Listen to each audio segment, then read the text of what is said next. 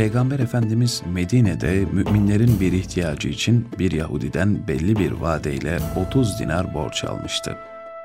Yahudi borcun vadesinin bitmesine daha bir gün varken Peygamberimiz Aleyhisselam'ın yanına gelip ''Ey Muhammed, hakkımı öde.'' dedi. Bununla da kalmayarak ekledi. Zaten siz Abdülmuttalib oğulları borcunuzun vaktini geçirir, uzatır durursunuz.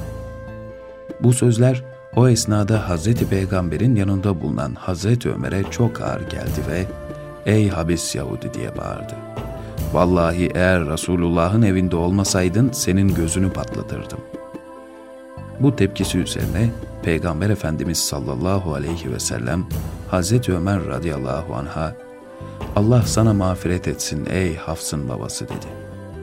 Biz senden bu davranışından başkasını beklerdik. Sen bana borcumu güzellikle ödememi söyleyecek, ona da hakkının tahsilinde yardımcı olmakla birlikte alacağını isterken daha nazik davranmasını tavsiye edecektim.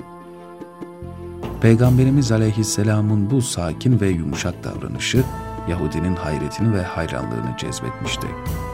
Efendimiz Yahudi'ye Ey Yahudi! Senin bendeki alacağının müddeti yarın sabah dolacak. Buyurduktan sonra yine Hazreti Ömer'e döndü ve Ey Hafs'ın babası dedi. Onunla birlikte bahçeye git. Beğenirse ona şu kadar sağ hurma ver ve hakkından biraz fazla ver. Verirken sana şu kadar da fazla veriyorum de. Razı olmazsa ona bahçeden şu kadar daha fazla ver buyurdu. Yahudi Hazreti Ömer'le birlikte bahçeye gidip hurmayı gördü ve beğendi.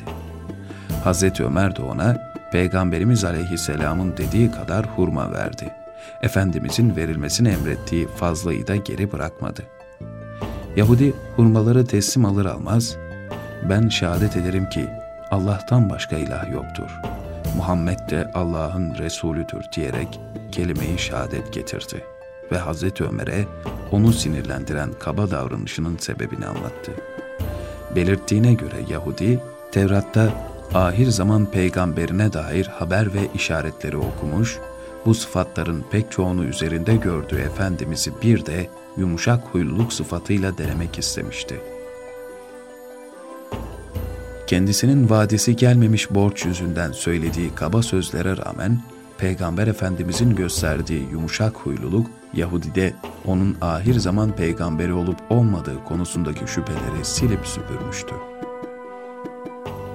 Alacaklı Yahudi, günü gelmemiş alacağının karşılığı olan hurmalar fazlasıyla kendisine ödendiğinde, kelime-i şehadet getirdikten sonra Hazreti Ömer'e, şahit ol ki dedi, bu hurmalarla birlikte malımın bir kısmını fakir Müslümanlara bağışladım.